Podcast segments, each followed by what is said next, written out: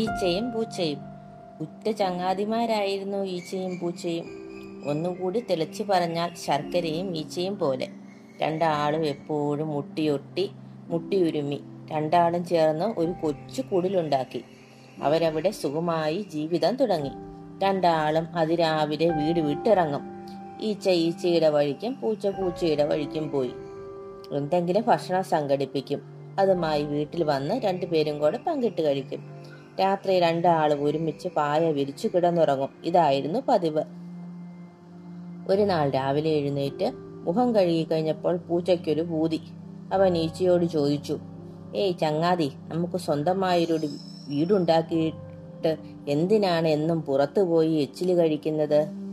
ഇന്ന് നമുക്ക് കുറച്ച് കഞ്ഞി ഉണ്ടാക്കി കുടിച്ചാലെന്താ? അത് കൊള്ളാം. പക്ഷേ കഞ്ഞി ഉണ്ടാക്കാൻ അരിയും വിറവുമൊക്കെ വേണ്ടേ? അതിന് നമ്മൾ എവിടെ പോകും? ഈച്ച ചോദിച്ചു. അതിനൊക്കെ വഴിയുണ്ടാക്കാം. നീ നമ്മുടെ കഞ്ഞിക്കലം ഒന്ന് കഴുകി വെള്ളം നിറച്ച് അടുപ്പിൽ വയ്ക്ക് ഞാൻ ഉടനെ വരാം. പൂച്ച ശരം വിട്ട പോലെ അടുത്ത വീട്ടിലേക്ക് പാഞ്ഞു. വീട്ടുകാർ കാണാതെ നാഴിയരിയും ഒരു വിറക് കൊള്ളിയും കടിച്ചെടുത്ത് അവൻ മടങ്ങിച്ചെന്നു. അടുപ്പിൽ നിന്നെടുത്ത വിറകിന്റെ ഒരറ്റം അപ്പോഴും കത്തുന്നുണ്ടായിരുന്നു. അരിയും വിറകുമായി വരുന്ന പൂച്ചയെ കണ്ട് ഈച്ച സന്തോഷിച്ചു.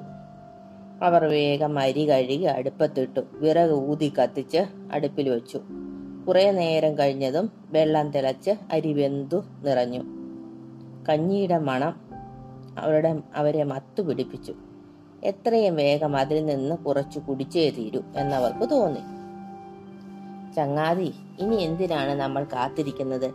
വേഗം കഞ്ഞി കോരി കുടിച്ചുകൂടെ? എനിക്കാണെങ്കിൽ വിശന്നിട്ട് വയ്യ. കൊതിയടക്കാതെ ഈച്ച പറഞ്ഞു.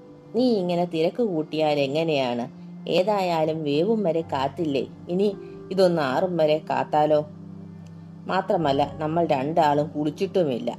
കഞ്ഞി ഉണ്ടാക്കാൻ നടന്ന് മേലെ ആസകലം വിയർക്കുകയും ചെയ്തു. കഞ്ഞിയുടെ ചൂടാറുമ്പോഴേക്കും നമുക്കൊന്ന് പോയി പുഴയിൽ പോയി കുളിച്ചിട്ട് വരാം.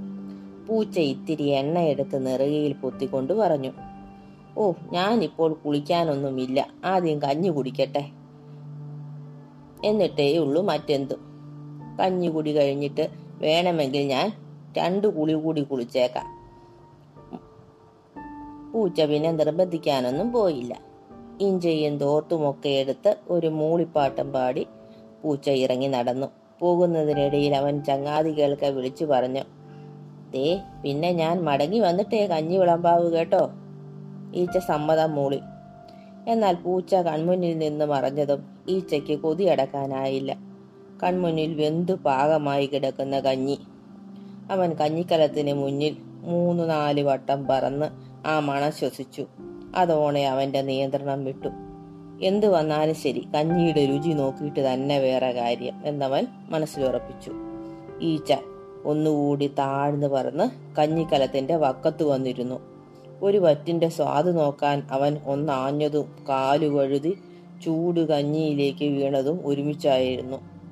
തിളച്ചു മറിയുന്ന കഞ്ഞിയിൽ വീണ് ഈ ചത്താൽ ക്ഷണത്തിൽ ചത്തുമലർന്നു.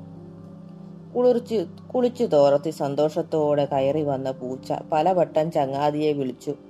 മറുപടി ഉണ്ടാകാതെ വന്നപ്പോൾ അവൻ മൂളിപ്പാട്ടും പാടി അടുക്കളയിലേക്ക് നടന്നു. ആർത്തിയോടെ കലത്തിലേക്ക് നോക്കിയപ്പോഴാണ് പൂച്ച ആ ഞെട്ടിക്കുന്ന കാഴ്ച കണ്ടത്. അവന്റെ വിശപ്പും കുതിയും എല്ലാം പെട്ടെന്നില്ലാതായി ആ കണ്ണുകൾ നിറഞ്ഞൊഴുകി. ഈച്ചയുടെ ദേഹത്തിലേക്ക് നോക്കി അവൻ തളർന്നിരുന്നു.